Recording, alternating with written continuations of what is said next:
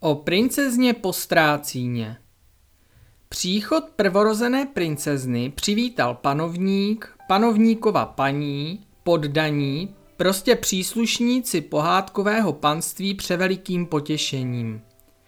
Princeznu pojmenovali po prababičce Pavlínka. Přešlo pár pátků, plavovlasá princezna povyrostla. Panovníkovi přátelé, příbuzní přinášeli princezně plno pohádek, panenek, plišáků, pastelky, papíry pro psaní, prostě pro potěšení. Pavlínka pokaždé poděkovala princeznovskou poklonou, podarované pozornosti plnili pokoj. Pak přišel problém.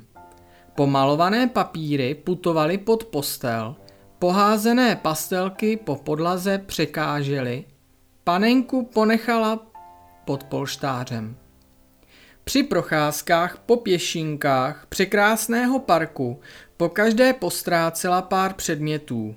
Po sbírání papírků po pamlscích ponechala posluhujícímu personálu. Postrádala pak panenku položenou pod prastarým platanem? Pramálo. Proto počali poddaní pojmenovávat princeznu potichu Postrácína. Patnáctiny princezně připravil pan tatínek panovník překrásné. Pozval přemnoho přátel, příbuzných, poddaní pochopitelně pojídali pokrmy, pili pivo, pěli písně pro potěšení princezny. Přijeli princové, potomci přátel panovníka, Poznávali půvabnou princeznu, překypovali pozorností, pronášeli postupně Pavlíně prozbu, protančit polonézu, polku, prostě počínající ples. Přátelé, především příbuzní, podarovali princeznu. Přibývalo překrásných pozorností povětšinou pozlacených, přizdobených perlami. Po pronesených přáních přišlo překvapení – Panovník přinesl pouzdro posázené polodrahokami. Pohledy přítomných patřily překrásnému prstenu, prastarému pokladu po předcích. Podle pověsti přináší pohodu, potěšení, pevná přátelství, plní přání. Princezna poděkovala, prsten padl přesně. Pak ples pokračoval přes půlnoc. Příští pátek procházela princezna parkem, pozbírala pampelišky, Petr klíče. Prostředkem paloučku protékal průzračný potok. Ponořila prsty proti proudu, pozorovala pstruhy, po proudu pak pouštěla proutky. Potom pospíchala po pěšince po večeře. Po probuzení patřil první pohled princezny prstenu. Prsteníček prázdný, prsten pryč. Počala poděšená, přežalostně plakat. Panovník pramálo potěšen pokáral princeznu, pak pravil. Podle pověsti pozbít prsten přináší potíže, převeliké problémy. Propukla panika, pěkný povyk. Pomocníci, písaři, pokojské prohledávali pokoj princezny, přísálí, palác, propátrali park, pěšinky, palouček.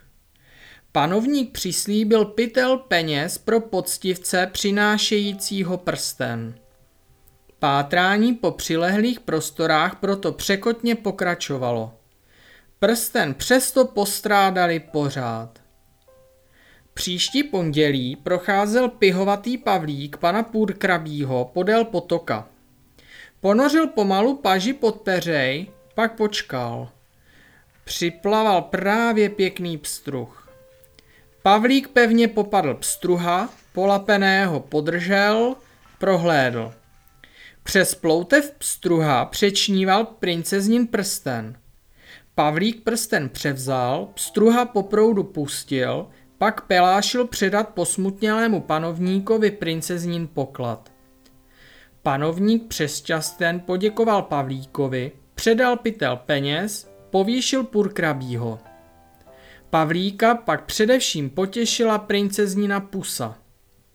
Po předcházející příhodě pozorný Pavlík provázíval princeznu po procházkách pod hradím, poznáváním přírody podél potoka pomohl potok přeskočit.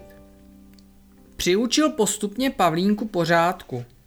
Převzácný prsten přesně podle pověsti přinesl princezně pravé přátelství. Náš děda má doma piano, tedy správně prý pianino.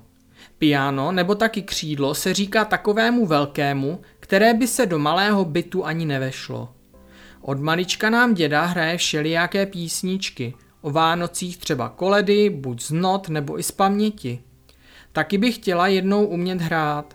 Zatím chodím na flétnu a do hudební nauky, někdy se mi ale nechce moc cvičit. Eliška chodí do přípravky pro hru na klavír. Chvíli posloucháme nebo i zpíváme s dědou, ale najednou nás něco popadne a začneme bouchat do kláves. Já na ty, které hrají nejvyšší tóny, Ela na ty, co nejvíc bručí, pak zase obráceně. To dědouše zlobí, zaklapne víko a říká, že takhle nás nikdy do království hudby nepustí. Co pak nějaké takové je? Prý ano. A hned nám vypráví pohádku.